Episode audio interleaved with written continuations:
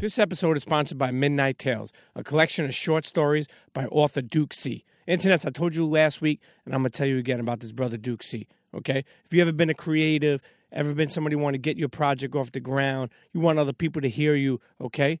I fuck with this dude, man. And if you fuck with the Premium Pete Show, it's 99 cents. Head on over to Amazon right now, type in Midnight Tales, space Duke C. It'll come up, okay? You download it to your phone or your desktop, whatever it is, it's 99 cents. Come on. What are we going to do with 99 cents? And it's a one quick purchase. So you'll order a book one quick. You want to order more? You could give a gift. Give a couple of gifts. Let me tell you something. I always say tell a friend to tell a friend. Well, send a book to a friend. Let them read. Ain't nothing better than than than supporting somebody. And look, I said if you support me, then support this good brother Duke C. Head on over to Amazon, Kindle, Amazon, whatever it is in the search bar put in Midnight Tales, Duke C. You'll see the book come up. It's 99 cents. Fuck with it. Thank you, internets. You know what? Rate the brother too. Leave a comment. Why not? Cheer. Internets, we back for another episode. That's right. And before we get into it, I want to say, listen, shouts to everybody who checked out last week's episode with the return, three-time returning ep- episode of Andrew Schulz. and the first time Andrew Schulz ever met Dallas Penn. Super funny, super uh, uh, politics, super comedy, super life lessons. And as always, in every episode, we try to make sure there's a gem because that's really what matters, man. Trying to give something to somebody, not just you listening to some shit, but where you gain something out of it. Come on, man, we're not fucking around now. But let me tell you something. I really want to give a big shout out to my father, man, Papa Premium, man. He just celebrated a birthday. It's a good man right there. You know what I spoke about when I posted his picture on IG? And for those who don't know, but uh, this year's been a tough year with Pops. Uh, you know, found out he had prostate cancer and, uh, you know, battling that and really like just a dude that really never complains. I, I never heard him complain. I never heard him blame anybody. I never heard him like point the finger or just, just, just try to use an excuse. The dude powered through, uh, went through a lot of radiation, a lot of treatment. And, uh, you know, he's getting better. And, and that's what I like to see. For a while, I, I, was very worried, and I made sure that I went and go visit him a lot because uh, you know it took a lot out of him. But uh, Papa Papa Premium's kicking another year around the sun, another year around the globe, and uh, you know it's funny too because Pop Duke's growing up, and some of you know if you listen, you know just starting to listen to the show now, you may not know, but uh, you know growing up, Pop Duke's worked three jobs. I hardly never seen him, never really hung out with him a lot. He wasn't that dude that just went out and played baseball with me and catch and shit uh, he was working, and and and you know it's crazy because it's like you don't get a relationship with your pops, but at the same time he's trying to raise the family. So you know it's it's, it's a tough aspect to look at it like that. But internet, let me tell you something: you don't really you don't ever get to choose your father. You get one father, man. So you know if he's not that much of a fucky berg, man, send him a text right now, or, or, or shoot him a tweet, or if he's on Facebook, you know some dads be on Facebook flossing um, look, look, looking for a new new new biddy. But who knows? You know what I mean? If they're happily married, uh, look, just hit Pops up. You know what I'm saying?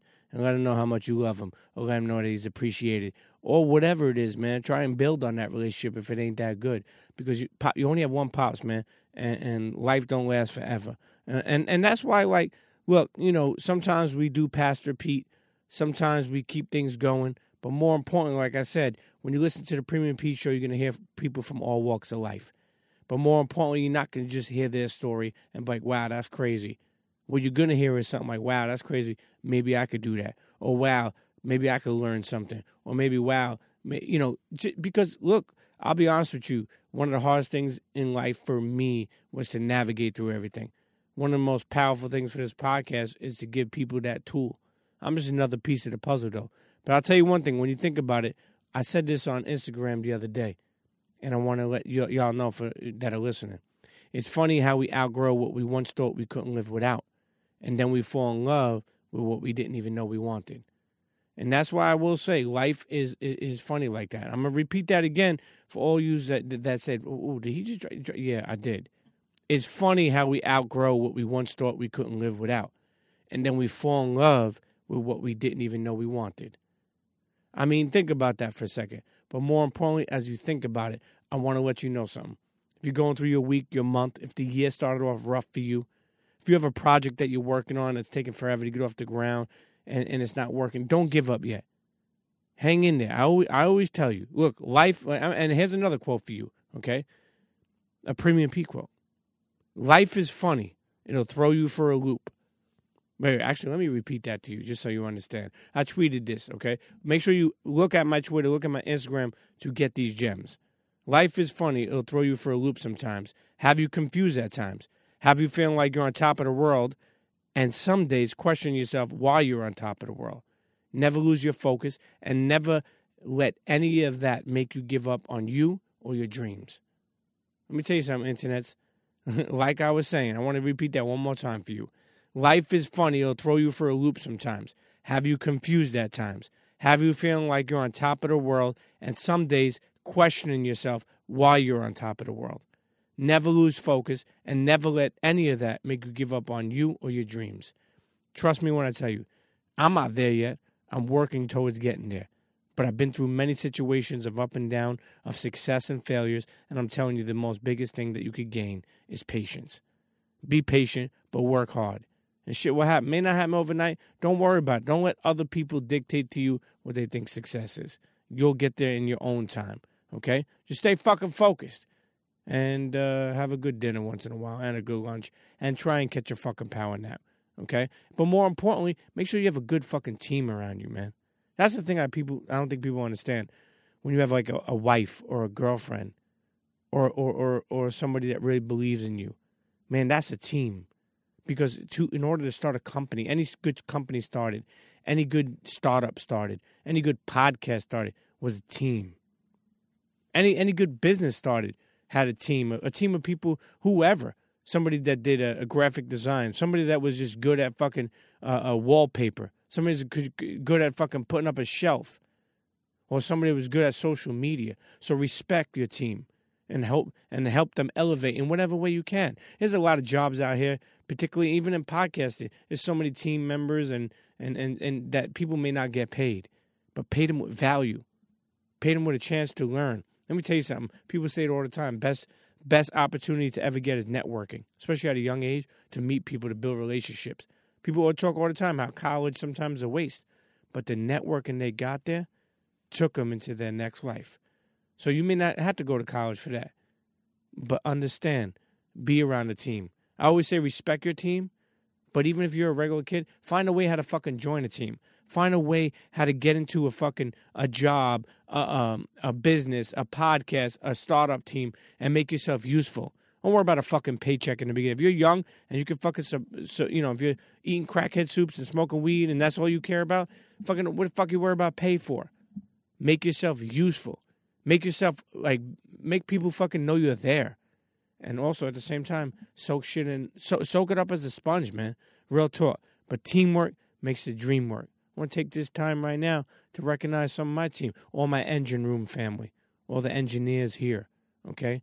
All the all, all, all the different affiliates here at Engine Room Studios in New York City, okay?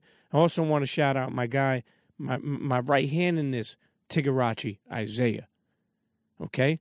I want to shout out my man Big Baller Benson, my man Noah from Down Hood, Katira, um, also Rob, I Write Films, my man Lou T, Okay, okay. There's a bunch of people, man. My man Will.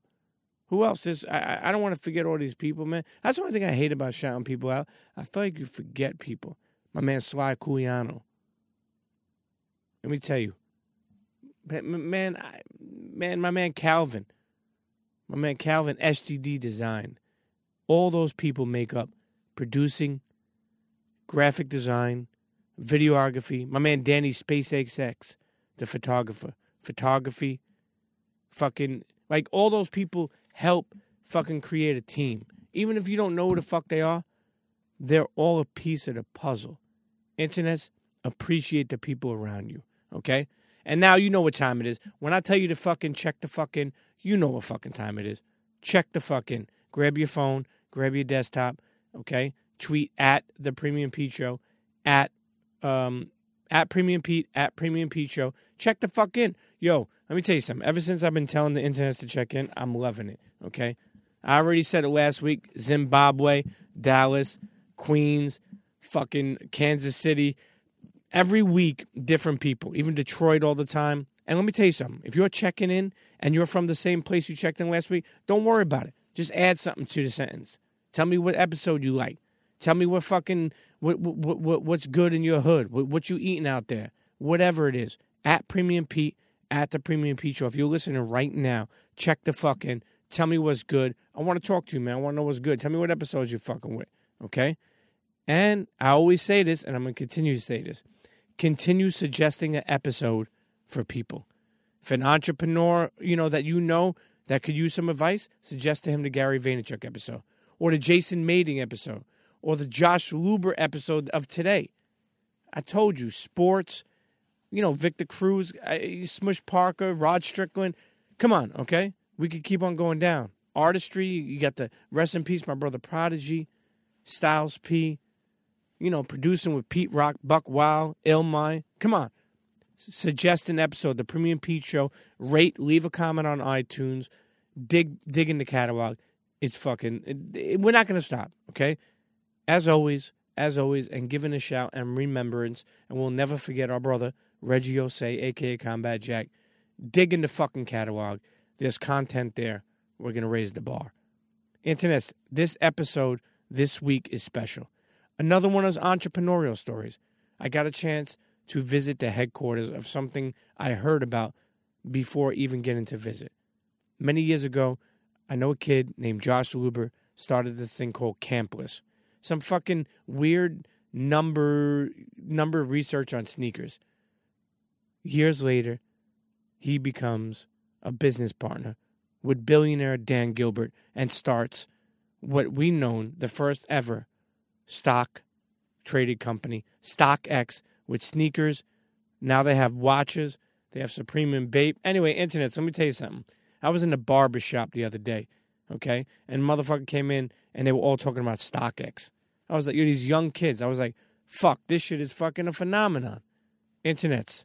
We find out how he took a fucking data driven sneaker site called Campless and turned it into the, the, the super popular StockX with the one and only billionaire Dan Gilbert. But more importantly, his struggles, his progress in starting startup companies, and how he was ready to quit it all. Internets, like I said, I love these episodes that we go down the journey. I present to you the co founder and CEO of StockX, Josh Luber, episode of the Premium Pete Show. Let's get to it. Cheer.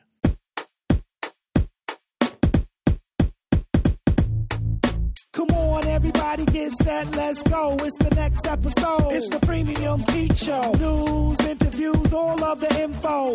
Listen up, it's the Premium Pete Show. If you want the scoop in the low, down low, listen to the show, cause Milk said so. Fuck what you heard, better act like you know. It's the Premium Pete Internet, Show. and we're back with another episode of the Premium Pete Show. Sitting here with a very, very bright mind. Um, I, I could say so many different things about this uh, individual, but I will say this. I was out in Detroit recently, and I went downtown, and I went on this tour of downtown, which is being, um, I guess you could say, re- rebuilt by Dan Gilbert.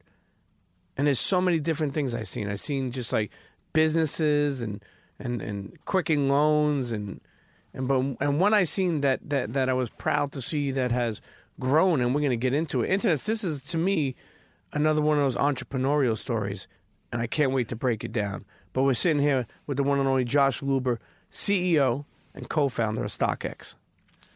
Right off the bat, before you even say hello or welcome or thank you for having me, what the fuck is StockX for people listening that may not even know? StockX is a stock market for consumer goods. Hmm. And I totally get that that, that does not mean anything. And, and it shouldn't at this point because it's totally unique and does not exist. But at the most fundamental level, it's a consumer marketplace, right? So think eBay. Hmm. We are connecting buyers and sellers for someone to sell something to someone else and someone else to buy it. Everything of how it works is the same way that the stock exchange works. And there's a lot there, and we can unpack all of it and get into the details. But for lack of a less cliche way to say it, this is truly revolutionary. This doesn't exist yet, but there's some really, really basic logic that makes sense, right? The stock market has been one of the most efficient forms of commerce for hundreds of years, and it's never been applied to consumer goods, that model. And that's what we're trying to do. I mean, we're going to get to um, how that even was thought of, how it even started, but but even more so, StockX is selling sneakers, so you really could get Yeezys or Jordans or like you know ex- explain how that process works. Right, and- it's it's not just uh, buying stock, of- Right, of, the sneaker. Yeah. That's fair, right? All right. So and and we started with sneakers, and sneakers is still the large majority of our business. We've started to expand to other products, and and we can talk about that. But it, um, to your point, it is not about buying stock in a pair of sneakers. It is still like eBay about that seller selling a physical good. Take it a, a pair of Yeezys, and that buyer wanting to buy that pair of Yeezys, and, and he buys it. Right. So give the breakdown of Mm-hmm. like what StockX does. Like somebody goes on there and buys or sells. Like gi- give an example for the buyer and seller. Like what StockX is the liaison. Sure. So there's a few parts. When, when we talk about as a stock market, what we really mean is the method by how the stock market connects buyers and sellers, right? We want to bring together a buyer and seller for that person to sell someone else a pair of Yeezys. So there's three fundamental parts of, of how that works and why it's different. So first of all, it's anonymous. You go on eBay and you want to buy a, a, pair of Yeezys, you will you will see thousands of people selling it, and you will choose: do I buy Yeezy from that guy, from that guy, from that guy? You buy a share of Apple stock on the New York Stock Exchange. There's one ticker symbol for that, and that's completely anonymous. There's no one telling you who's selling it on the other end. By the way, there is a single person who is selling you that share of Apple stock, but you don't know who that is and you don't care. So start with the fact that you have a pair of Yeezys that is listed on StockX by a seller, but it's anonymous. All you see is the price for that. You don't see who's selling it. And that's a good thing. It takes away all the noise and all the nonsense of trying to figure out is this guy legit, where are they located, how many reviews do they have, how many sales they have. So all you see is you're buying a pair of Yeezys. So that's first. So it's anonymous. Mm-hmm. The second, it's authentic. Right. So after that sale happens, you choose to buy that pair of Yeezys. It gets shipped to us in Detroit, and we authenticate it, make sure that it's real, it's the right product, it hasn't been worn, and then we ship it to the buyer. So in that regard, we are making sure that it is real, that it is authentic, that you're never going to get a fake pair of Yeezys. Is that a long process by them shipping it to you and then them having to ship it to somebody else? So when we started, that was a big concern. It was a big concern about the time that it would take because man, people want their Yeezys now. Sure. The reality is it only adds about two to three days max, right? Because once we get it, we turn it that same day. Anything that comes in that morning gets authenticated and back in the mail that evening. Mm. Right, so it's really only that extra two days that add for that seller to get it to us. But what we found is that people value that authenticity and that process in the middle. That they're willing to wait those extra two days versus eBay and not have to worry about getting a fake.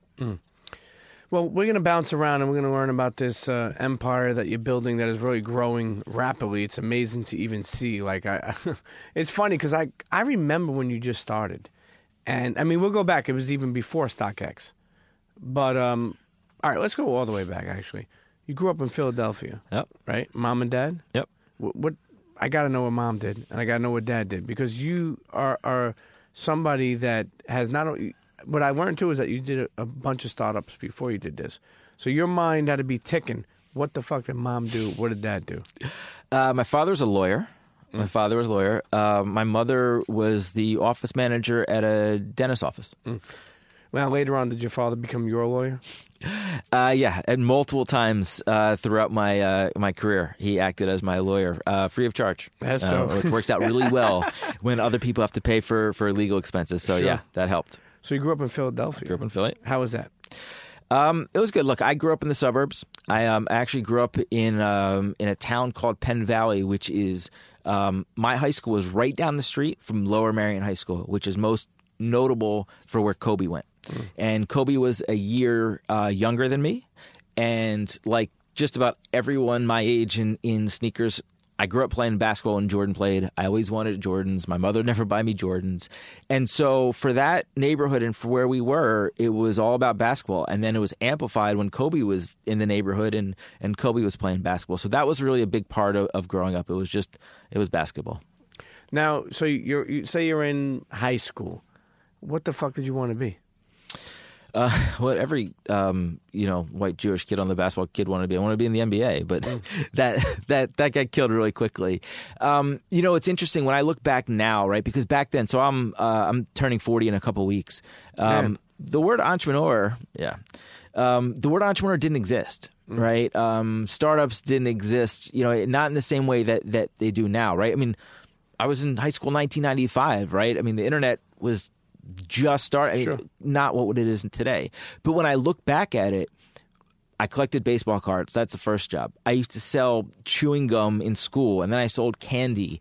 Right? You like have all these like little like side hustles that are just small businesses. Right? My the first business I ever ran was in sixth grade. I used to hop the fence behind my house and go to the supermarket and buy four packs of gum for a dollar, and then sell them for twenty five cents a piece. Mm. And so I could make five dollars on four packs of gum for a dollar, and that was my first business.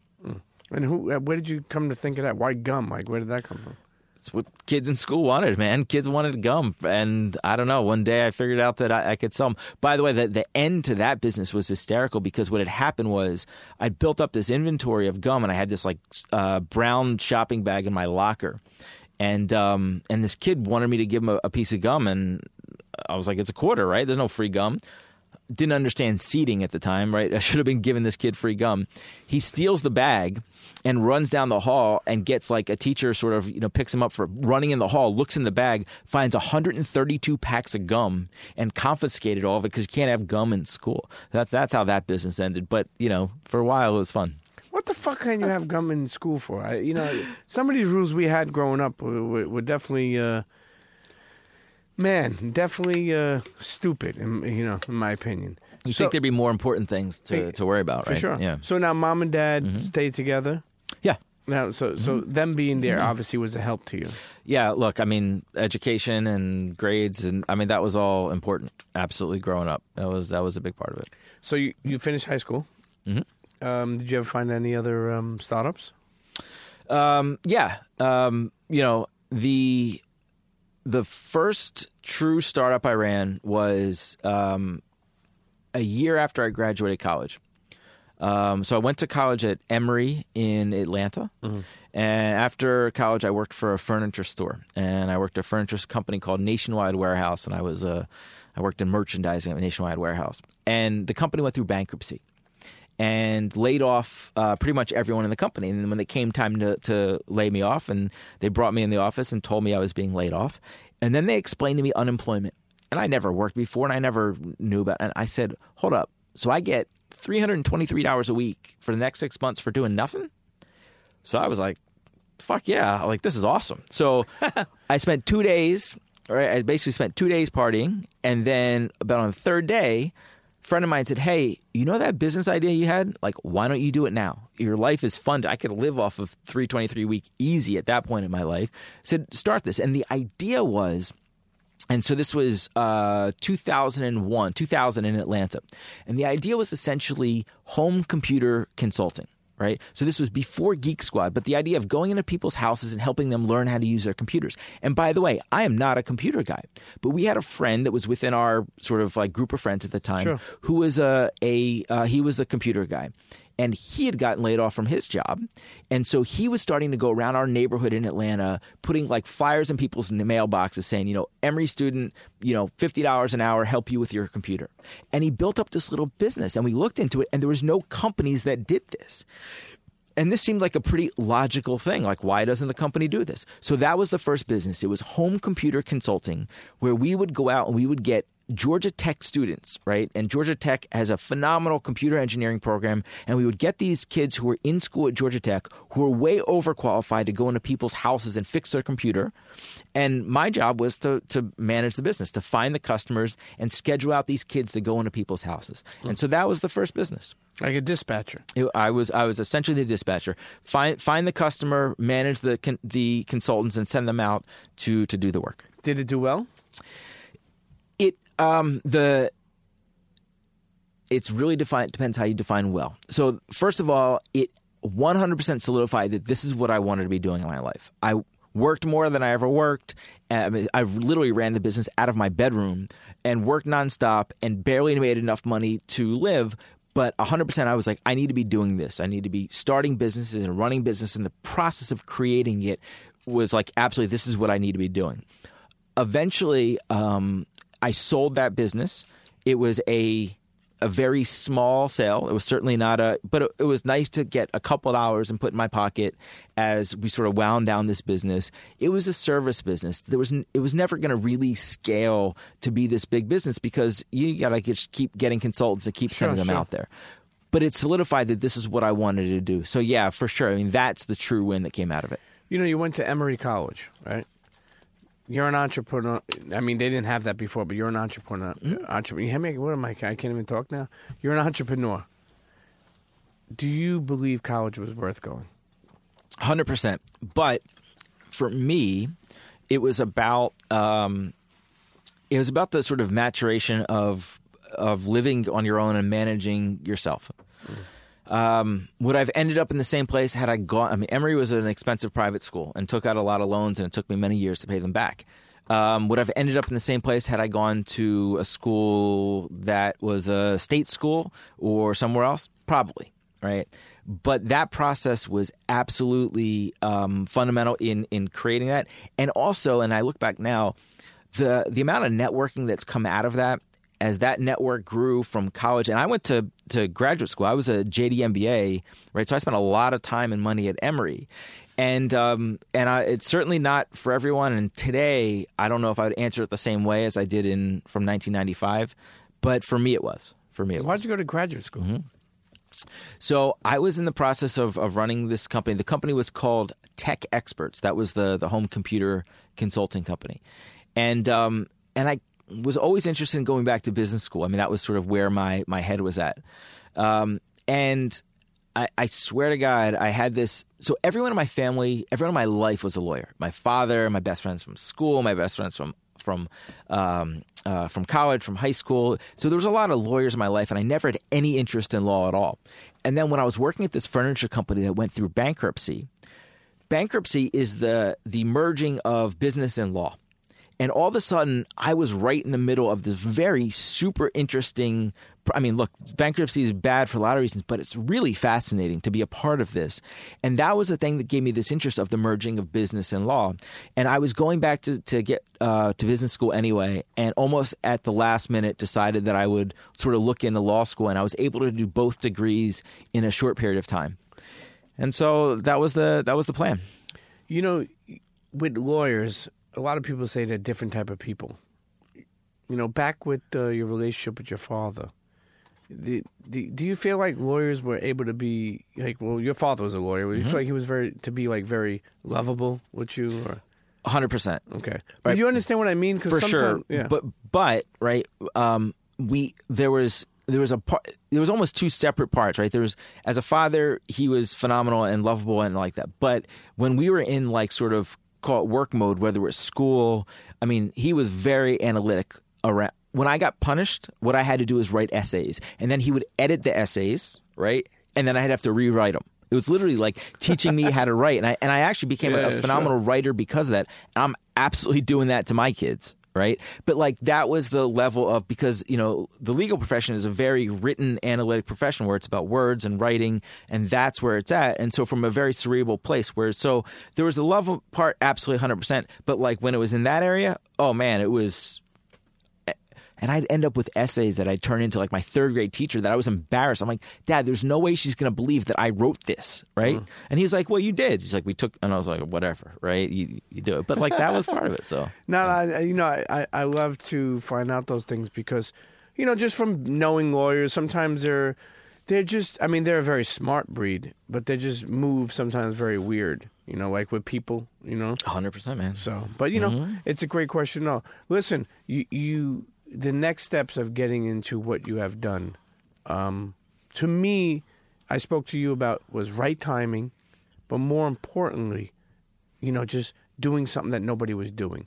I think in this day and age, so many people do the same thing. I always give people examples when I was in retail and we were taking like consignment brands, um, clothing. People would call and say, Hey, Premium Pete, but yeah, what's up? They're like, Hey, uh, we're trying to get our clothes, our brand in, in, in, in your store. Oh, okay, uh, what's the name of you guys? Oh, we're just like LRG. I was like, well, I already got LRG. What the, what, why would I want you? So I feel like so many people don't take the chance to go left. Now, I just want to make sure I'm in the right position of your life at this time. You, did, you went to IBM beforehand or or during Before, Campless? yeah, yeah, I started Campless while I was at IBM. So is the next steps campus of getting out of college or Yeah, so basically, so I, I went to grad school. Um, I, I- I actually worked as a lawyer for about a year coming out of uh, grad school because they pay really well as a first year associate, and um, and you can't really go back and do that, right? They hire people who are coming right out of law school. So I did that, but the entire time I was at this law firm, I was working on a business on the side. Um, this was a company that was called Servinity, and it was essentially like scheduling for restaurants. So, how does a restaurant manage their staff who maybe at any given time you have 20% of the people that work there are working that shift, and everywhere else is somewhere else, right? They work Sure. other shifts, and how you manage that. There's a lot of reasons why that company didn't work out, um, namely because we started in 2007 before the iPhone existed, and today that would be an app. And we were trying to build a web product, and, Sure, and sure. a lot of reasons why it didn't work out. But essentially, what happened is when I shut down that company, I went and took the job and moved to New York and worked for IBM. so how was IBM? How was it even working for IBM? So I never thought I would go work for IBM. I never thought I'd go work for a big company. I shut down the last startup. I shut down Servinity, and a classmate of mine from business school said, "Hey, I heard you shut down Servinity. You should come work with me at IBM." And I said, "Bro." I was like, I don't think you get it. I was like, my company has four people. IBM has 400,000. Like, I'm good. And this was 2009, pretty much the worst job market of, of our life. And, and he said, No, listen, you know, this is different. It's a good group. Come talk to some people. And one conversation leads to another and leads to another. And um, and it was a really good opportunity. And I went and worked for an uh, an internal strategy group. I was essentially a consultant. And most consultants have to live on the road and spend all their time traveling. And this was an opportunity to be a consultant and do really high level consulting work, but not have to travel. I just had to move to New York. And I was like, done. Right? I get to go move it, to live in New York, which I'd always wanted to do. And um, and I get to do some really interesting business work. Sure, sure. But what very quickly happens when you go and work for a big company, uh, when you're a startup guy, is as soon as you get there, you start working on stuff on the side. And that's really how this happened. Is I was at IBM, I was doing a lot of data work as consultants do. I mean, literally, I, I went from I barely knew how to use Excel to being knee deep and, and becoming somewhat of an expert in in data work. Um, and as I was doing that and looking for side projects, the thought was, you know, I wonder if I could all some sneaker data just to play with my own amusement, just to see what I could do with it. Because, you know, I've collected sneakers since I was eight. So it was this merges, and it was also really good timing because the these thoughts started happening right around the end of 2011. So Concord release, which you know was the first sort of really big bringing sneakers into mainstream, right? Right as Instagram was having its own moment and really having their own growth after Facebook had bought Instagram. And then February 2012, and you have Galaxy Foam and, and that whole release. So there was this really interesting of the sneaker world becoming more mainstream and me looking for a side project and saying, well, you know what? I was like, there's no price guide for sneakers. There was no true data driven price guide. And so that was the, I was like, oh, I do all this data work at IBM. I wonder if I could get a hold of some sneaker data and, and create a price guide. You name it campless.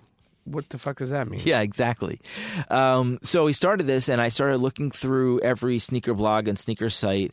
And as you know, it was kick this, soul this, flip this, right? Like there literally was not something that didn't have sneakers, sole, kick, flip, or something. And I was like, there is no way I'm going to create any business and put one of those words in it and then have to deal with trying to cut through the clutter of it. I was like, I need to come up with a name that doesn't have any of those words in it. And I either build a brand around it or I don't.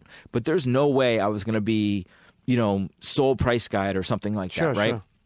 and so it was literally a play on um, you know on, on people camping out so our tagline since we're a data company was no more camp less right as people are, Mm, No are outside info, yeah, sure. camping out for sneakers So basically, so let me give you my example of when I first seen it. When I Mm-hmm. first seen it, I was like, "What the fuck is this?" But it was fascinating to know, and even telling people to today, it's, it's fascinating to know. We really didn't know the price guide for like how many pairs were sold here, how much is the highest it was sold for, how much was the lowest it was sold for, how many pairs have been sold. How did you collect all this data, though? Yeah well so at the time the only real place to see that was flight club used to put out some prices every now and then But inherently, we all knew that Flight Club was overpriced anyway, right? I mean, anyone knows Sure, you could sure. go buy it cheaper in other places. So eBay was the largest marketplace at the time for the resale market. So that was the obvious place to start. Um, I am not a computer guy. I'm not a developer, but I went out and recruited one of my former startup partners who is, and I basically asked him. I said, "Listen, I said eBay's the the place. They have the most sales. Can we figure out a way to collect eBay data?" And he helped figure out how to collect it. Now, eBay actually has in retrospect, it's pretty simple from a, a logic standpoint. So, you know, you've seen eBay affiliate links all over, Sure. right? Every sneaker website, right? I don't know. Did you did you have any at, at Sure. uh, right? Yeah. Uh, so, um, that same process that allows you know all sneaker blogs to take an eBay auction and drop it onto their site so that they can get affiliate revenue through that. It was the same thing, except instead of us taking that auction and dropping it onto a, a- a blog, we would just drop it into a database, mm. right? And so my my friend, my former startup partner, he figured out how to basically collect it and drop it into a big database for me. And then I was on my own. And the problem, which I had no idea when I started this, it was going to be all the work, was in cleaning that data. Was trying to figure out what sneaker is actually being sold in that auction. Because as you know, if you go and buy, say, a pair of Jordan 6 Carmines on eBay, it'll say Jordan 6 Carmine, and then it'll say Yeezy, Kobe, LeBron, and 19 other keywords in the title, right? Limited Right. tier zero. Ronnie Fieg, Yeah. da, da, da, da, da, right? Yeah. And then in the in the description, the guy will tell you, I also have these twelve other shoes, and I sell Foamposites, sure. and da da da. So, um, so I had to teach myself how to essentially clean the data and how to write queries that basically looked at all the every the words that were in the title, the words that were in the description, everything we know about the sneaker, right? We know the name, we know the model number, we know when it came out, and and create these algorithms that were literally cleaning data, cleaning eBay auctions with the sole purpose of saying what sneakers actually in this auction. And once we did that, then it was easy. Then it's it's literally just math of taking it because you have all these auctions, you know what they sold for, and then you can build a price guide from it. You. This is 2011, right? Uh, at this point, this is uh, mid 2012. Okay. So how long was? Did you ever think of giving up on Campless? Did you ever think? Hmm. Yeah. Because you know why I say this because that's some cool shit. That's some. That's some. I don't want to say some sneaker nerd shit, It is. but it is. But it could. It could be a point where you got to. I mean, I don't know. You're going to tell me, but uh, where you're like, oh, this is cool, but it, you know, who the fuck really wants this? I mean, Yep. people like it, but is it monetary wise? Is is is it something I could turn into a profit? You thought about quitting quitting it? Yeah, less about quitting than uh, than than asking the questions, right? The the why and the what. Um, there's two stages of that. So, in the beginning, in creating all these algorithms and teaching myself how to clean it, which took a while. I mean, to create one algorithm for one sneaker took on average about an hour, right? And so, if you have 500 you know i think by the time that we got to the, we get later and, and sell the company to dan with for stockx i think we had like 2500 shoes on the site right? So that's 2500 hours that went into just the cleaning of it let alone all the other work. So there were a lot of times at the beginning that was like man this is taking so long for each one of these like what you know why am i doing this? Um, the the flip side of that was i always have felt like i just got to be doing something. And like all right if i'm not going to do this what am i going to do Sure. What's next? right and so it was one of those things that you know and i got to the point where i could you know i could watch tv while i was doing it or i could sit and have a conversation with my wife and it was like so i just sort of kept doing it i was like all right let's see what's next let's see what's next and pushing it and then the only other time that was I want to say I, I thought about quitting but it was was sort of the very end right and, and we'll get to this right but essentially um, so during this time that I started Campless, I went from having no kids to one kid. Um, and for that period of time, while I still had one kid, I now have two. My wife took everything off my plate for my first kid. I didn't change a diaper for the first 15 months, right? Wow. Yeah. Um, and but but Patricia, my wife, she understood that. I mean, I was working legit two 60 hour a week jobs, right, between IBM and Campless on the side, and um, and then she was pregnant with our second kid, And I knew I didn't have to ask. I knew that there's no way that shit was going to fly when we got and had two kids that I was going to have that sort of reprieve. I got to do all the good stuff, right? Like, you know, hug her and kiss her and lay her down to bed and, and stuff like that. I, you know, and but I knew once that second kid came. So as it was getting closer and closer to that, and this was still very much a side project, and there wasn't a clear route to monetization or to something else. There was definitely the oh shit, like I don't know what's going to happen when that second kid comes, but like we might be shutting this down because I, I just I, I can't do that to my wife. Did she believe in it? Like, did she think that like it was could be something? She didn't understand the project. And in fact, it wasn't until many years later. In fact, it wasn't until like she saw my TED talk years later that she fully understood the business. But she believed in me and it's, and lived with me through other startups, sure. right? And, and did that and supported sort of me working hard towards something. But no, she didn't understand what I was doing at the time, and I don't think a lot of people did. Well, you got um, you um, got a hero, or you got like um, a special moment in your life that not many people get, and what you got was you were being wooed by a billionaire named Dan Gilbert.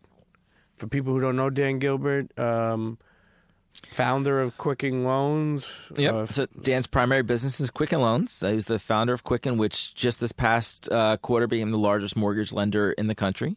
Um, he also is the owner of the Cleveland Cavaliers.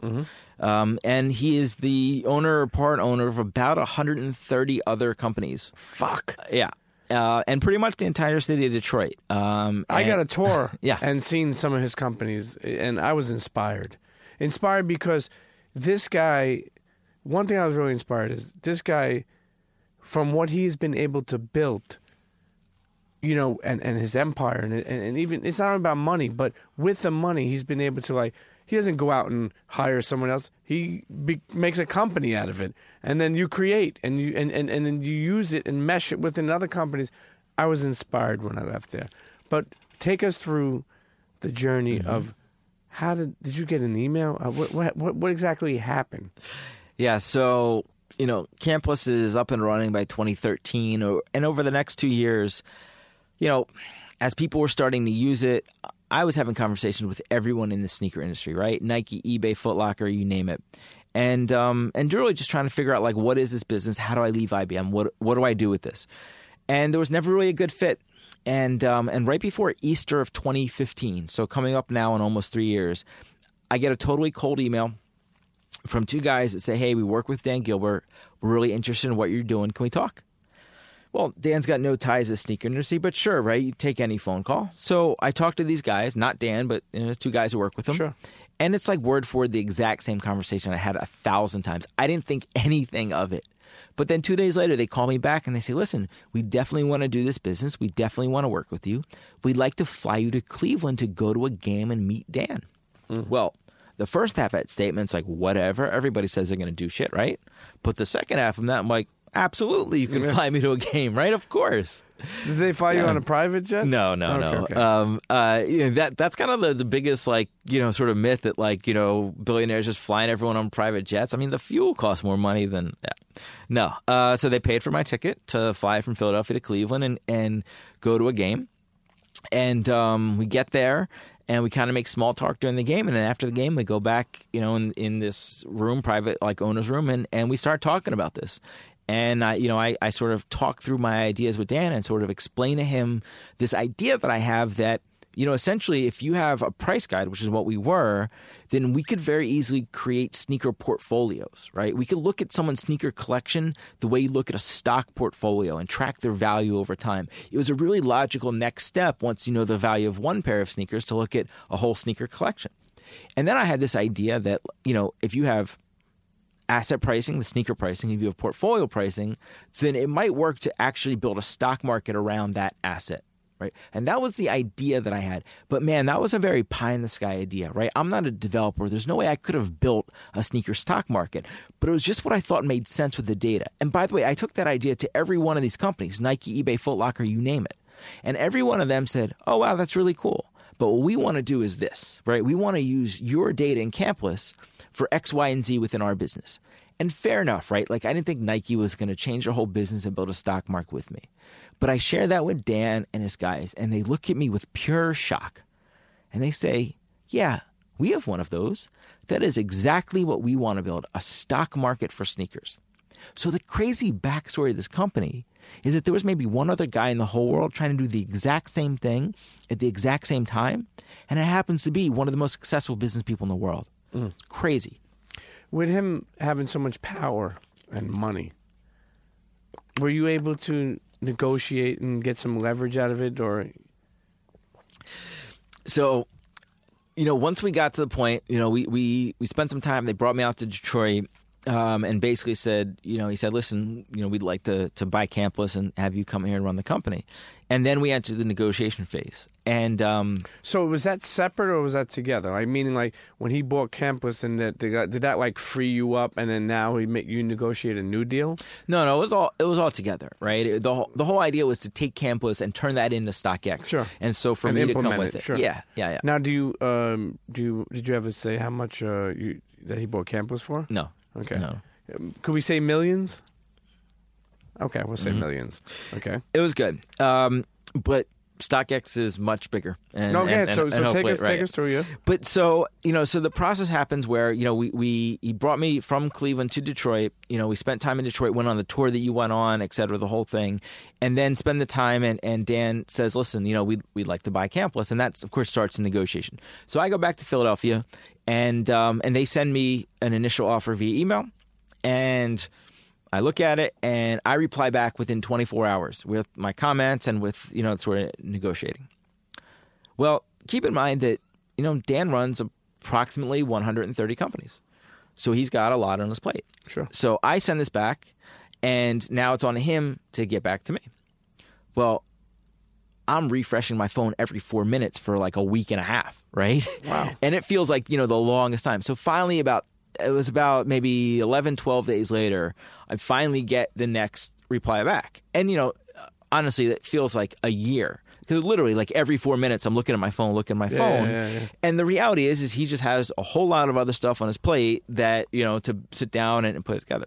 So, um, so then he sends me a counter, um, and again, I get back to him within 24 hours with mine, and so now I'm in the same thing for another two weeks, refreshing my phone every four minutes, and it's like, holy shit, like.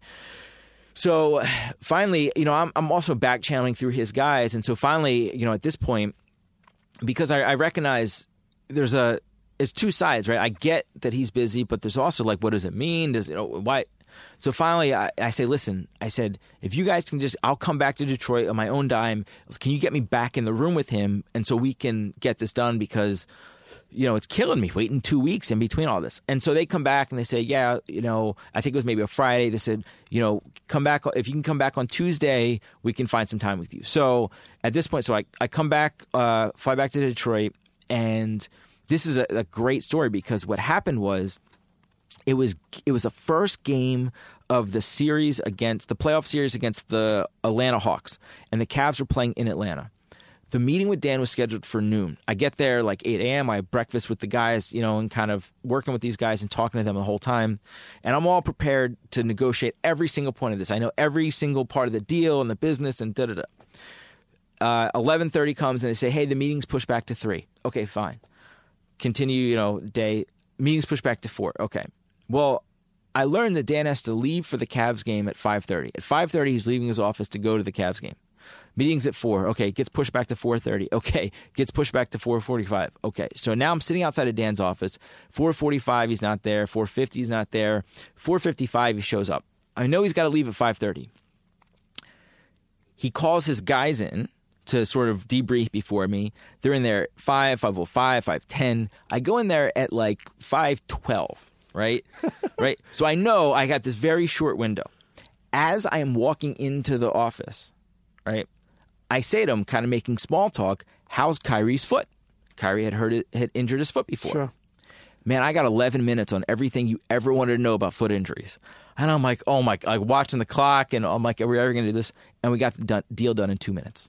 Mm. Literally in two minutes, you sit down and we worked through it, and and we were we were close enough anyway, and we're able to get it done. And and by the way, then he and he's by the way he's a phenomenal person to work with, and he's like, hey, let's go out and tell everyone that we couldn't get a deal done, and the whole thing's blown up. And I was like, okay. So I'm trying not. I have this huge ass smile on my face and like super excited about this, and I'm trying to like play along with this game and tell all those people that no, it's not working. sure, that sure. lasted for 30 seconds, and I was like, you know, um, but you know, we were we were close enough, and it was really look. You, you got to understand that you know the fact that I was even even able to get back on his radar that quickly with everything else that that he goes on um, now was special. And in retrospect, I realized because he really cares about this, about this idea and this business, and which has led to him being really close to it. So how do you? So so you sell Campless, Mm-hmm. right? And then you negotiated a deal to Mm-hmm. create StockX. How does now, now? Where do you stand today with that? Meaning, like, are you so you're a co-founder? Do you have a certain amount of equity? Like, how does that even work? Yeah, well, so first of all, there are right now about um, 120 uh, people that work at StockX um, full time. Wait, that's crazy because I think like last year, how many employees you had? This time last year, we had about 35. Actually, let's give even some more numbers. Yeah. This time last year, how many orders were being sold a day? Um, I don't know the exact numbers, but it was uh, it was probably around. Go by week. Four, it was probably about four or five hundred. A you know, week? a, a day Okay. at the time, and now it, it's four thousand. Mm, a day. Right, yeah. What's the what's the? Didn't you have a on Black Friday? How many did you do? Yeah, Black Friday, I, I think it's something like ten thousand. Ten thousand. Yeah, I mean, it's it was it's it's been crazy. But so back to that. So I was the fifth person, right? And we now have about 120, and everyone in the company has equity, right? All the way down from the guys that you know unload trucks and box it to everyone up. Um, but the sort of core co-founding team that has the majority equity is Dan, myself, and then the COO of the company, who was the guy who had started the, company with Dan before they went out and found me. So then they put you like on a salary and stuff like that too. Yeah, everybody has a salary. Everybody has equity. Um, it's pretty typical for you know how most startups work. Um, the atypical part of this is that most startups don't have uh, you know someone like Dan who is not only the primary investor but also a co-founder. And although obviously Dan doesn't work for StockX day to day, um, we have a lot of the benefits of being part of that family of companies. I mean, you saw it. Um, you know, on day one, we walk in and we have the benefit of working with Quicken Loans HR department and having benefits and having health insurance and all that set up, and having the legal department and recruiting and everything else. You walk in to this organization. There's a lot of value that that comes with that. Sure. Even even UPS. Even, absolutely, We'll get to that. You know what? Let's take a quick break. Internets was sitting here with the founder, well, co-founder, and CEO of StockX, amongst many other things. But listen, this is a a, um, a lane and a journey down the entrepreneurial uh, story of Josh Luber. We'll be right back. Don't go nowhere. Log on to StockX.com too right now. Be right back. What's up, everybody? It's Gary Vay, Nerdchuck, aka Gary V, and you're locked into the Premium Pete Show. Internets, and we're back sitting here with co-founder of StockX and CEO. What the fuck is a CEO these days? Person that does the podcast with Premium Pete. And a person, you know, you know, you know, we had a good when I seen you in Detroit. We had a good conversation about um, building, hiring, and also firing. You know, a lot of people want to be a boss. A lot of people want to build things, create things, but it ain't easy when you have to like let go of people. Yeah. You know, especially when you build something out of passion that actually turns into a business. You got to think about that, you know. And and some of those conversations, like I was telling you, how my father, he didn't become, you know, he he had so he had so many odd jobs, and then he had a good position as I got older in my teenage years. And um, man, that guy was like, when he had to fire somebody, he, he would come home and be miserable. It was like kind of like someone like if, like his hands were sweating, and he was like, ah man, I gotta, you know, all right, let's let's go, you know. It's a it's a tough situation when you build any business. I think people sometimes, you know, we want to build business, we want to make money, but we don't realize like it's real life shit.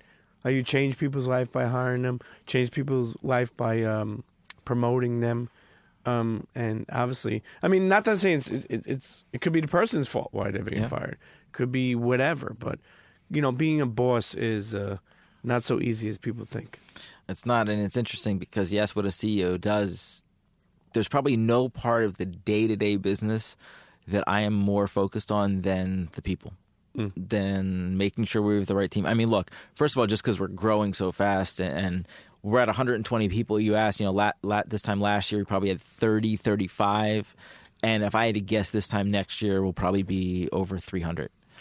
So that's, I mean, that's, and look, the people are everything, everything. Like the the business, the idea, Dan, all that. It does not matter if you don't have the right people in there executing it. You know, you said something to me about Dan that um, I wonder if he implemented that into StockX. You know, you mentioned about when they won the championship. This was what 2016. Yep. I seen. You know, uh, you have a ring, Mhm. I, and I put it on my Instagram. Cleveland Cavalier a championship ring, and we spoke about you know how many were made, how many people was made for, and then you told me. I mean, I don't know if people know this, but you told me that he makes one for everyone in the in you know in the company, even like the popcorn guy. Yeah. Who else? Anybody else? Yeah, no, I mean everybody in the Cavaliers organization, from the people that work at Quicken Loans Arena, literally popcorn guys, you know, all the way up through, you know, people that that uh, that that change the floor, and then in the Cavs organization, right, people that work in marketing, and you know, and then the players and the trainers and everyone else. Um, you know, I don't have all the the inside numbers, but it was made public that I think Dan spent over a million dollars um, on rings, and that's. That's team, right? That's not the NBA doesn't pay for that. Like Sure, that's sure. directly from the team that um, that he spent over a million dollars buying rings for everybody. And obviously, there's different tiers, right? The popcorn guy doesn't get the same ring LeBron gets, Sure. right? So he, he- right? does he get the uh, cubic zirconia? Yeah, I, I mean, which is still awesome. I mean, No, if sure, you've seen some of like you know, there's different tiers, but even the one that the the ring, guy, you know, like. I've seen some of the, uh, you know, a lot of the ushers wear them around the games. I mean, it, it's awesome. It's this big, It's- huge, beautiful ring. It's good for a boss to treat you like a boss. yeah, You know what I mean? And, and and give you the perks. Like, yeah, I'll be honest with you, man. Sometimes I feel like some bosses don't realize that. Like, people will work, people will, you know, but when you give them that little perk here and there, people people will always stay, you know, boost the morale, man. Like, you know what I mean? Some people don't do that. Like, you know, if, if Yeah. people aren't happy, people will leave. There are many other jobs. There are many Yeah. other places that or you can slack go. off. Oh yeah, for sure. That's and- what that's what happens first. Yeah. so with Dan being like part of the, you know, the StockX and, and, and obviously owning the Cavs, you ever get a chance to meet LeBron? So I have. Um, it was uh, it was very brief. So first of all, um, with Dan and everything being Detroit and the Cavs in Cleveland, right? There's not that much interaction. Um, but the Cavs came through uh, StockX office and came to visit StockX office last year when they were playing the Pistons. And they were playing the Pistons. They came by. I'm sure Dan had some other meetings with the team, etc. Um, we had just done that project where Nike released the Air Zoom Generation on StockX with the sneaker box made out of wood and the Cavs ring, and we had done this whole package. And as part of that, we um, worked with um, with Maverick and, people at Nike Basketball and LeBron's team. So I'd never talked to LeBron uh, prior to that, but when he came in and they were all there, had a very brief conversation with him, saying, you know, basically, thanks for letting us do this, and um, and he told us that you know he really liked the way it came out, etc. So it was short and brief, but super nice, super respectful. He knew everything about the project that we had done, um, which was cool cool to hear, and and had that. But you know, with them being in Cleveland and us in Detroit, you know, there's really not that much interaction that happens directly. You know, the name of the company is StockX. Who thought of that? So I'm not 100% sure. Um, we had a ton, ton of meetings and arguments and everything else around what the name is. The only thing I was 100% opposed to, not unlike Campless, was it can't have sneaker kick so anything in there. Sure. Because a little bit different reason because it was always about the bigger idea that we didn't want to be focused directly on sneakers. I came up with an idea which was stock market X. That was I that was my idea I remember and someone shortened it down to StockX and honestly I don't remember who but at that point there was about 7 or 8 of us in the company and it was one of those things that it was like an all-day whiteboard session trying to get to it. And someone took that and shortened it to StockX and then it also with any name at this point you got to be able to go out and buy the domain name. And so we had to go out and, and, and buy that domain from someone, and we're able to do that. And What, that's what did they have it for? Um, Nothing. They, they weren't using it. It was just someone who was squatting on on. Was on it a hard sell? Uh, no, it ended up being okay because we we hadn't launched StockX. Obviously, we were still campless, and we were able to do it sort of anonymously. We had one of the guys on the team contacted from a personal email, etc. You don't want that guy to find out that you're working with Dan Gilbert, Sure, and then sure. he sees, oh, Dan Gilbert wants it. Great, it's four million dollars, right? so I, I think we paid maybe like fifteen grand. Which Okay. right, which for domain name squatting is a very reasonable price to pay it, and obviously we were more than happy to do it and do it before he figures out Dan's part of it. I actually this before, but I want the uh, listeners to know why StockX is green. The logo is green. Yeah, yeah. Why? Well, so uh, part of it is just is in history because um, Campless, uh, the logo for Campless was green, and I don't know if this is true or not, but in my mind, I've always envisioned data as green, and the original Campless logo actually, I took the. You know the uh, in the Matrix where right the you looked at the Matrix and it was this green like it was like faux code that like and so I basically took that and I, the first Campless logo was the Matrix graphic uh, imposed on a Jordan 3. And that's just kind of what I thought data looked like. And so a lot of that has just carried on and I don't know. And that's what happened. I, I don't know if there was really a lot of thought given when we moved from Campless to StockX, but it ended up staying green. No, I mean I Mm-hmm. find that special that you I find that uh, inspiring that you, yeah, you when you think of data you think of green. Mm-hmm. Hey, listen, you know the the mind the mind is a great thing. In the beginning, and I don't know about now, but there's some ambassadors of StockX. I mean, I think like Eminem is a partner or not a partner. Uh, what would you? He's an him? investor. He's an investor. Yeah, I mean, you know, we don't have uh, ambassadors the way that you know you have some of these brands like Crep that go out and you know essentially. But um, we are fortunate to have uh, a pretty amazing group of um, of strategic investors. Who are Um, some of these people? So, you know, obviously when you have Dan, you don't need to go raise, you know, a lot of money from traditional VCs. You can go to just people that add, you know, strategic value. So, Eminem, uh, Mark Wahlberg, uh, Ted Leonsis, who's the owner of the Washington Capitals and Washington uh, Wizards. But why him? Why? Why Did Ted? you reach out to him? um, Ted and Dan uh, are close and have uh, invested in some companies together. And um, honestly, Ted was in a meeting with us really early on. He happened to be um, in town, and Dan had invited him to a, StockX meeting, and, and he met and saw what we were doing, and, and he asked. None of these, by the way, did we go out and say, "Hey, we should go get you know some of the most famous people in the world." It happened very organically. what about Mark Wahlberg? So, Mark, we were in a meeting with Dan, um, and somehow it came up in the meeting that Mark Wahlberg wears a lot of Jordans. Actually, we brought Clark, we brought DJ Clark Kent out to Detroit, and he was in the meeting, and Clark mentioned it. And Dan says, Oh, I know Mark Wahlberg. And an hour later, I'm on an email chain with Dan and Mark. And two days later, I'm at Mark's house in California, going through his sneaker closet, valuing his sneaker closet, and putting it on Campless. And it was one of those things where, um, you know, after, you know, sneakers and Dan opened the door, Mark was happy to do it. But as we're there doing this, you know, we're telling him more about the business and he's asking and asking. And it's him says, Oh, hey, well, can I invest? And I was What, like, what happened? sure. With, what happened with Clark? He didn't become an investor. No, I, I you know I, I think that he had different ideas about you know the way that, that he would want to participate um, because we were in this situation where you know we don't need money and we you know Mark we didn't give Mark anything right? The greatest value we could give to Mark or to Emma or someone is to let them invest right they have more than enough money but to be a part of this that that maybe that becomes something else and so you know I I think Clark just you know didn't really want to invest and and that's fine Sure. and frankly that was really early on before we even launched so you know I mean who knows what we w- might have you know become so Who were some of the other people? um, you know, one of the most um, truly valuable investors that we've had that has, has been sort of a great ambassador for us um, is um, uh, is Scooter Braun. And you know, Scooter Braun is obviously a, a music manager who's sort of made his his bones with with Justin Bieber. Now represents Kanye and some others. Scooter and I actually went to college together, and um, didn't um didn't like approach him right away at all but we were sort of catching up as StockX was was growing. And, and he said the same thing. He's like oh well can I invest? And I was like yeah absolutely. And just super connected and smart and gets a startup world and has, has been someone that's opened us up and introduced us to a lot of people. And for example um, Scooter also represents or his um, his uh, organization represents Karlie Kloss. And so we've been talking to Carly, and maybe we'll get Carly more involved in StockX as well. But some of the other people that have already invested includes Don C., John Buscemi, DJ Ski, uh, Joe Haden, cornerback for the Browns.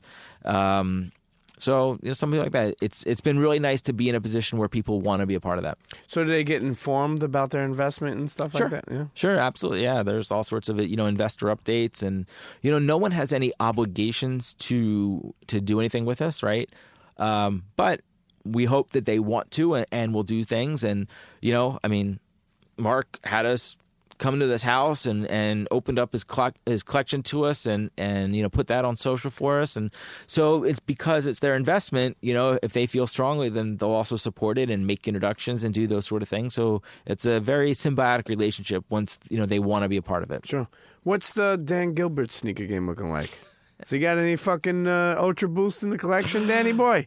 No, uh, you know he is. He's not a, a sneaker guy. He's, um, you know, look. Uh, I think he's a pretty atypical uh, billionaire. He is a really simple guy. Like, he- Toms? yeah, no, he wears. He likes these. He's got some uh, like boots. I, I'm not even sure what brand they are, but it, you know, he wears those boots almost every day. That he really likes those boots. Mm, he's a pretty simple guy. You know, you had so many, you know, different types of startups. You start Campless, it takes you to the next level. It takes your family to the next level. Takes your ideas to the next level. What is what has it been like working with Dan Gilbert? Dan is a mensch. Uh, he is he is really a, a fabulous guy. Um, and there's Dan, and then what comes with that is the whole organization and and everything else, and opening it up. And, and, you know, you were there, and you saw it, and you know, uh, I think you got an isms book, Sure, right? Like that sure. isms book, like that is Dan in a book. Right, um, those beliefs and that sort of corporate culture really does permeate down. You know, one of the good, uh, one of the isms in there, um, it's it's the way they they uh, say it is, um, you know, we eat our own dog food, and what that really means is that you have all these companies, and that we are going to actively help everyone else, right? And we see that, and you will see a Super Bowl commercial from Rocket Mortgage that may have uh, StockX in it, maybe Really? right? And so, you know, it's stuff like that. And so you, you come to this whole thing. Dan as a person is phenomenal, but that culture and what he does permeates through the, through through everything else. But I'll say this is working with Dan in the organization is 95% unbelievable and a dream come true from a, a business person and awesome. But 5% just fucking kill yourself Mm-hmm. because he still runs 130 other companies and there everyone always has something that's urgent on fire and stuff like that and so a lot of times to be able to find time takes a lot of work to cut through everything else and and and make sure that he understands that this is important but to pick your battle smartly, right? Because there are other things that are very important when he's working with Quicken or the Cavs and everything else. And so you got to be able to to work within that thing. And, and sometimes that can be a little bit frustrating, but you take that with, with all the good. You have an entrepreneur in the making or an entrepreneur that's doing some things. What would be your advice to them? My advice is literally the most simple advice that there possibly is, which is just keep doing something. People ask me all the time at this point because we do a lot, it, and you know, ha, some version of of how do you do this or honestly, for me, it's just one foot in front of the other. It's whatever is coming next, and make sure you know. I spoke at this event in Brooklyn earlier today, and all that mattered when that was over was all right. Right now, I know I, I need to get to Pete, and that's uh, and as soon as I leave, I will look at my phone and figure out what is next, and just keep going. And that's the same thing as in the early days when I was doing Campless and, and cleaning all this data and spending time writing algorithms. I didn't exactly know where it was going, but I knew I had to be doing something. If you put that down and instead of trying to actively do something, you're watching TV or, or you're going, it's fine to take breaks, by the way. I'm not saying that, but like you just have to be doing something and moving forward because you don't know what's going to happen. I could never have predicted that that Dan Gilbert was going to walk in the door and have the exact same business idea that I had. Timing, man. Right, right. But if I hadn't been constantly working, constantly moving that point, right, it, that that would have totally missed me. Right. With Dan, uh, what's the biggest? Um, I, I guess I would say, what's the biggest, you know, lesson that you learned from him with your business wise? or even just working with them? Passion for the process. And I absolutely have that. And the more you see the people who are successful at the highest level, it's about the process. Look, Dan's made his money, so it doesn't really matter, right? But to do what he does, he has to love the process of doing that. And you when you see that in other people at that level, you start to understand it more about yourself and everything else, right? You have to understand the process if StockX works out great and we all make a lot of money or we build a revolutionary product, that's awesome. And that would obviously, but like you got to love the the journey to get there. Like that's the the part of it. And I do, and that's why no matter what happens with this company, good or bad, it'd be like, what's next? Sure. We go out and we do it again. How the hell do you? One thing I, I, I admire about you is that, and I'm sure it's tough, and people don't really get to hear this a lot. I'm sure, but it's like you know, you, you went from being like a guy who did startup and did data numbers, and then now he's like you fucking running this whole company. It's like there's 130 people now.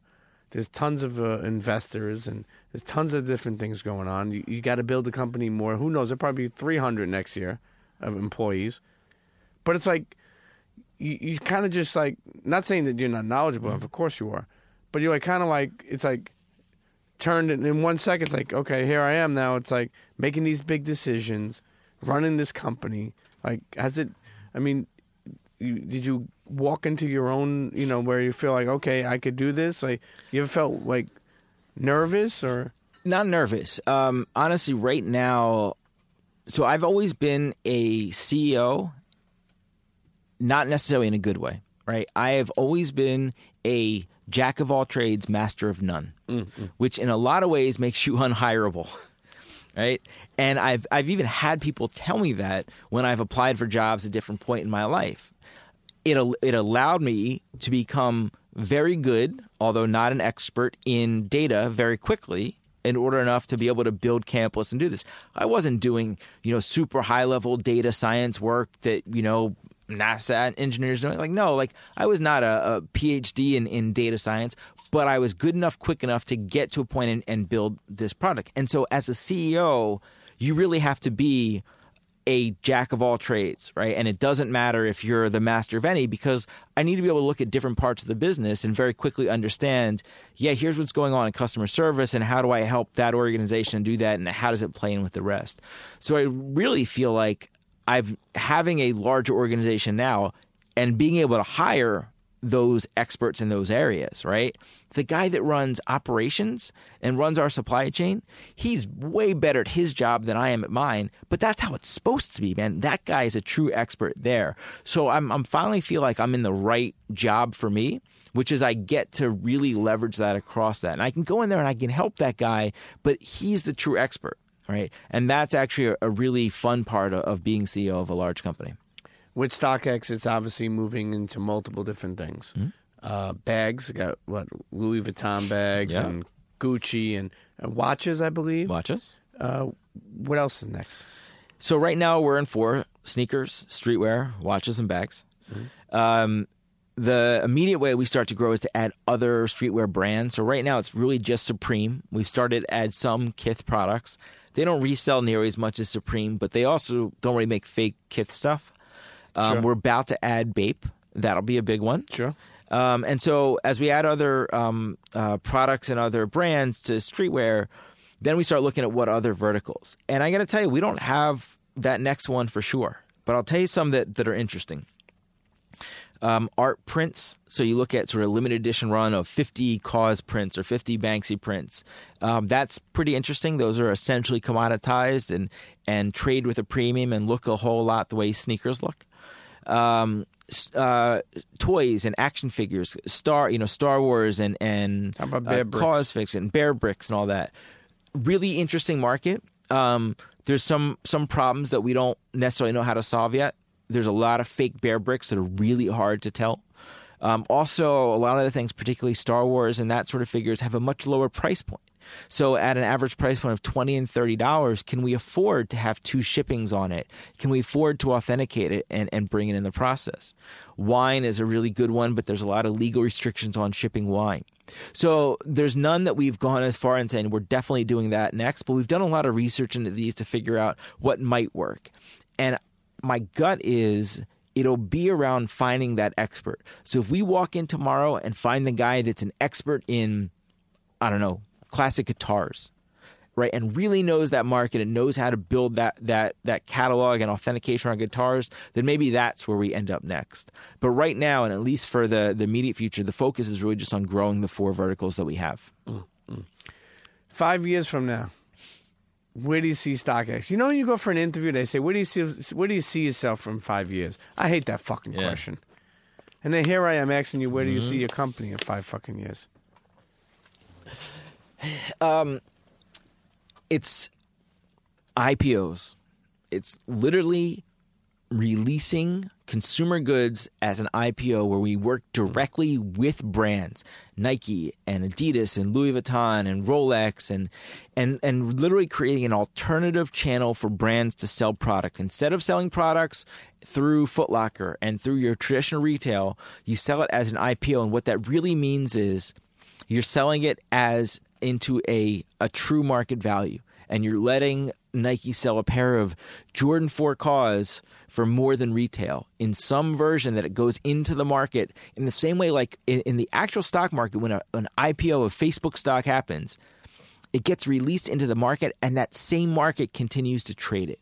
So it's blurring that line between what is retail and what is resale. It's one single market. And the idea of Campless, or the, the idea of StockX is to create one single market that brings together retail and resale in one place. And so that's our goal as we work with brands and, and the longer vision. Short visions, we keep pushing in resale and other verticals, but in the longer term, it's working with brands to create an alternative channel for them to release product. You've done a collaboration with Nike. Mm-hmm. Um, any other ones on deck that you can mention? Well, I'll tell you one we, we just did with um, a brand called Shinola, which is a, a, a watch uh, brand out of Detroit. Um, so Shinola, and I'm not a watch guy, but Shinola um, had only made to this point quartz watches. They had not made any watches that have uh, mechanical. Um, that was a mechanical watch. And in the watch world, that was a really big deal when they came out with their first mechanical watch. And they did that IPO with us, and they released some. They had, it was a very limited number of watches, and they released some of them with us. So that was our first watch IPO. Um, and there's none that are on the immediate horizon that I'm uh, at the point that we can talk about and announce it. But a huge part of my job is every day just with brands and and retailers and everyone else and pushing that and to do that. So hopefully there'll be some new, some to announce soon, but none ready to announce here. Well, what's the uh, top selling sneaker on StockX? It's always a Yeezy. God, it's amazing. Let me tell you something. I said this the other day, and uh, it has to be said. Kanye West, love it or not, like it or not, the guy's a genius. And genius because of just never giving up, maybe, or just continuing to make someone put his dreams into reality. I mean, they could do no wrong. You think about it. Those whatever they put out, it's Yep. it's insane. It's it's. I mean, I fell in love with the game from that 1985 Jordan one, Yeah. and what someone falls in love today is totally different. But that's okay. Yep. That's that's what you would want in hip hop too. And I grew up loving Kane and Chuck D and Ice T and Biggie and and, and, and, and so many people like. But today, somebody else's rap heroes could be Migos Yeah. and Twenty One Savage, and that's okay. But it's amazing what he's been able to do. It is. And and I mean, probably the biggest thing I've seen since Jordan's. Absolutely, absolutely, and and Adidas has played it really well, right? They played it really well by not oversaturating the market and not going too fast. You know, this last release when they did the the three colors and two of which the the blue tints and the Beluga two, I don't know um, inside info, but uh, it's rumored there were half a million pairs of each of those that were put into the market, and even at half a million pairs, they were still reselling for for two x. Right, and like that's the sweet spot for Adidas to to get it, sell as many as they can, but still not cross that threshold. Right, if they put out a million pairs, maybe it would have. because the second that Yeezys don't sell out, the second that Yeezys don't resell, all of a sudden, man, like the whole thing starts to, to collapse. And so, uh, you know, I give it to Adidas because look, they gotta want to sell as many as they possibly Sure, can, sure. and I think they've done a good job of of you know of not oversaturating the market with Yeezys and keeping and and running Pharrell and, and the human race off that as well and doing a good job with that. So I think Adidas has done a really good job around that. And you know, to your point, like Kanye put himself in that position and uh and he's certainly I mean, it's phenomenal. But absolutely like today Kanye is is Jordan to us, right? Like Yeah, it absolutely is. It's crazy. Do you think uh, Jordans are on a decline? They are 100% on the decline and they have been for the last year and a half. But i think that um, there's no way I- i'm not counting them out. Like no way. They and they understand the problem right? The problem was oversupply. And you we will absolutely see and again this is not inside info but uh, like there's enough people there that understand what's going on that we will start to see them pull back supply pull back the number of releases and get back to a place where they will you know they will sell out and, and you will get to that. But you know they definitely lost a big chunk because to your point, that kid today, he never saw Jordan play. He like so it's purely it's purely about the sneaker and by losing that that sort of continuity of having Jordans always sell out, it'll be hard to get back to where it was 5 years ago. You know, something I never thought that we would be talking about Jordan on the decline like this, meaning in the uh, shoes and sneakers. But I will say this: keep in mind, a lot of us, you know, like like if my brother seen me growing up in Jordans, he wore Jordans Yep. because he was like, "Yo, my brother had all the fours and the threes and the si- sixes." Now, I just think basketball shoes are on a decline. Well, that's for It's- sure. You know, people like to wear, you know, the, the, the fly knit, you know, more comfortability. People don't want really like any type of bulky, you know, Yeah. people, you know, keep in mind, you know, so that alone. But more importantly, I just been amazed at how many good sneakers Jordan Brand has made, but yet they're still sitting. there's it's just oversupply. Yeah. And there are good sneakers, and you and I can uh, and appreciate that. But you know, I don't know about you, but I don't. There's just to me, there's there's too there's oversupply, but there's also too many new colorways. Like like, did you get excited about you know every new eleven that came out this year? Yeah, no, I know what you mean. right? And it's like, and I, I love the eleven as much as anyone, but like, like I didn't find myself needing to go get the all red one or the, you know, the Georgetown one. That was cool, but like, I didn't feel the need to, to go get that shoe. I'll tell you one thing. I got a lot of respect and and and uh, for uh, customizers.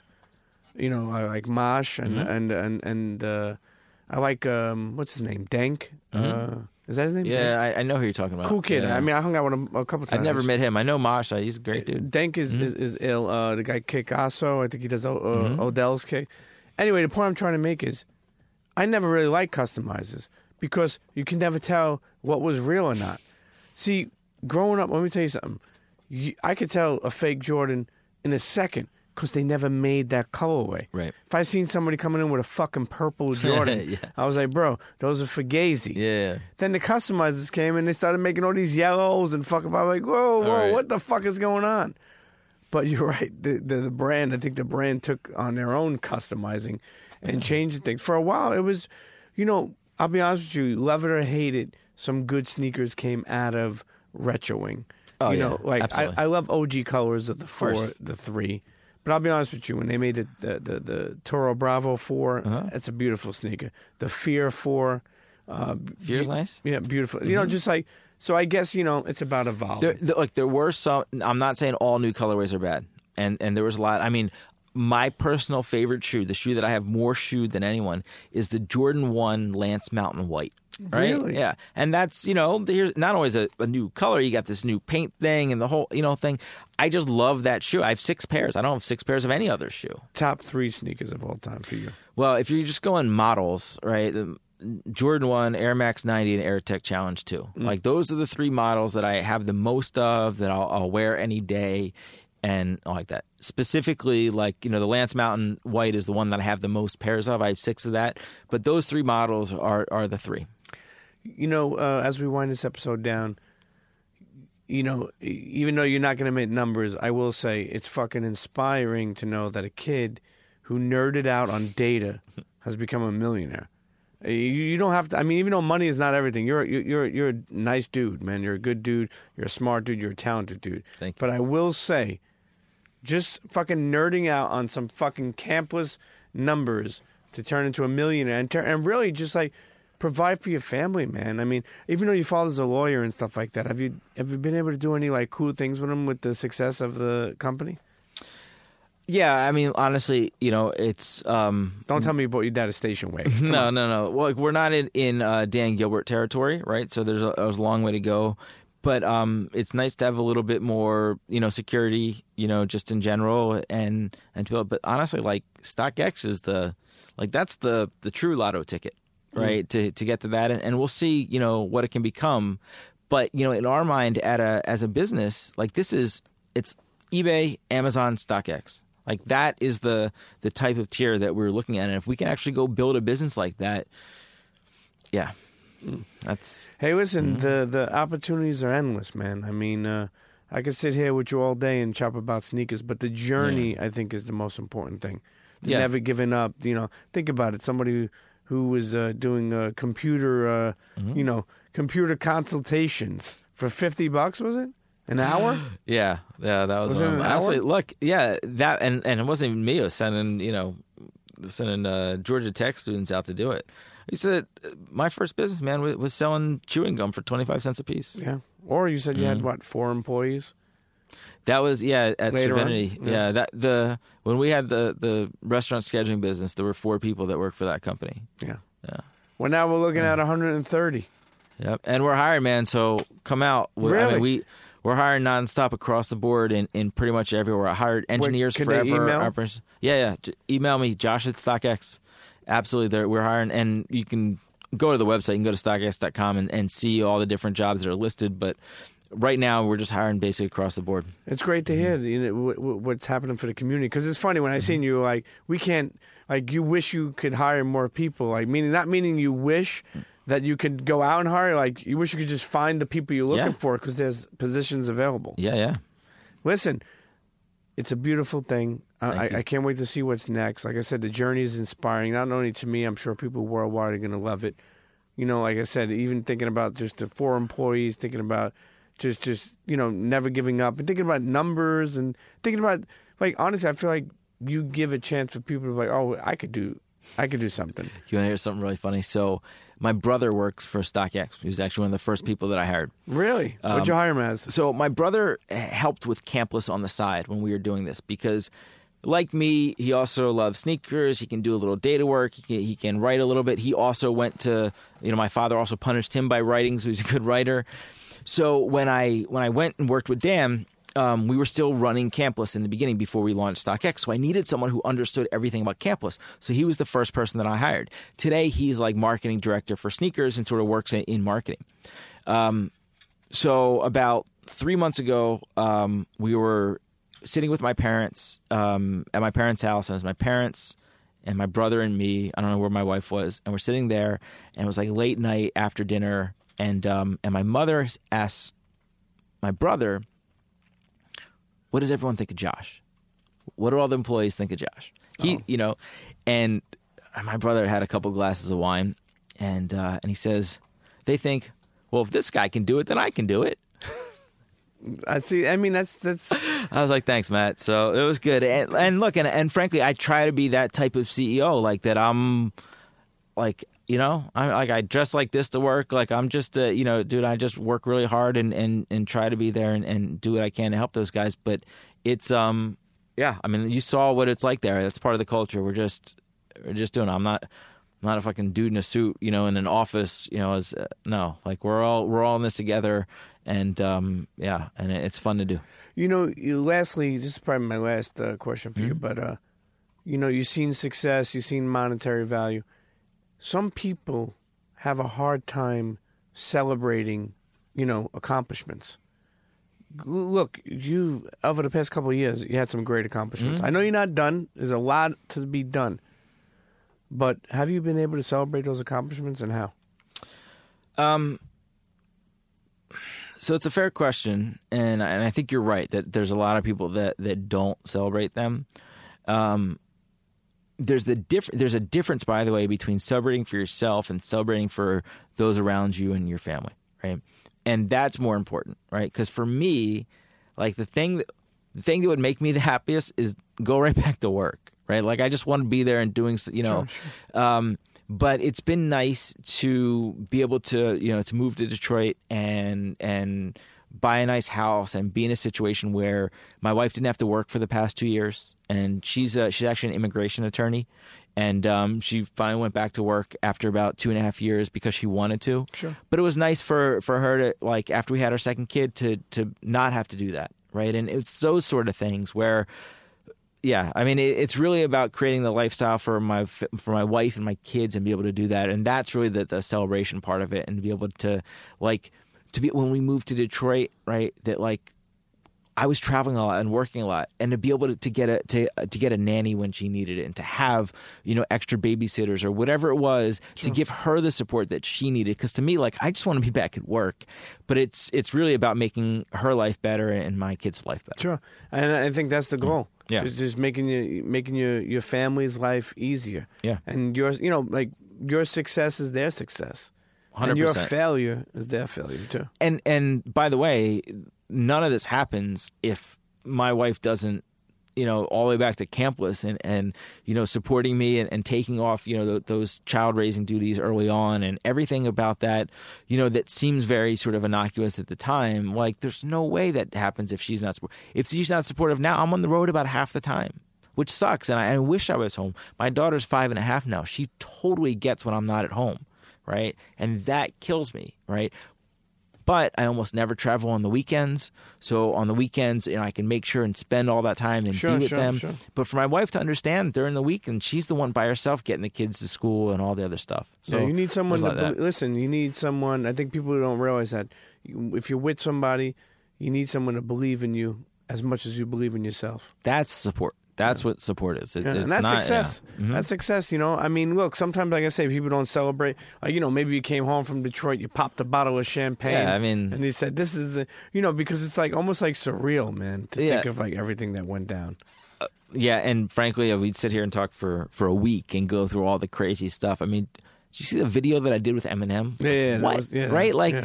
just some of that stuff is just so crazy to think that like that's my job, by the way. Like, Yeah, like what? But you know it's all in the the service of the larger business and we're fortunate very fortunate to be in a situation where we have that and we have M as a, as an investor and like that drove phenomenal phenomenal awareness for StockX right? Like at, like that was a very you know specific business thing that was great for the business and it just so happened I get to you know hang out and and interview and do a video with Eminem like so it's, it's special moment. Listen, keep on living your dream. thank you I appreciate it Internets, I want you to check out StockX if you never heard of it. If you didn't, okay, go on the website and check it out. If you did, I'm sure you're happy to hear his story. It's inspiring. Found, co-founder and CEO of StockX, am- amongst many other things. Yeah. Josh Luber. thank you very much man I, I appreciate it. thank you for having me I, it was fun No, of course. See you next episode. Internets, if you enjoyed that episode, I want you to email me at thepremiumpeteshow at gmail.com. Again, that email is thepremiumpeteshow at gmail.com. Let me know what you thought. And listen, all my advertisers out there, all my big businesses, my small businesses, whoever, a friend, a store, you want to advertise on the Premium Pete Show? Email me at thepremiumpeteshow at gmail.com and let's get working. Okay? Make sure you subscribe, rate, leave a comment on all streaming platforms of podcasts. Tell a friend to tell a friend, and we'll see you next episode. Cheers.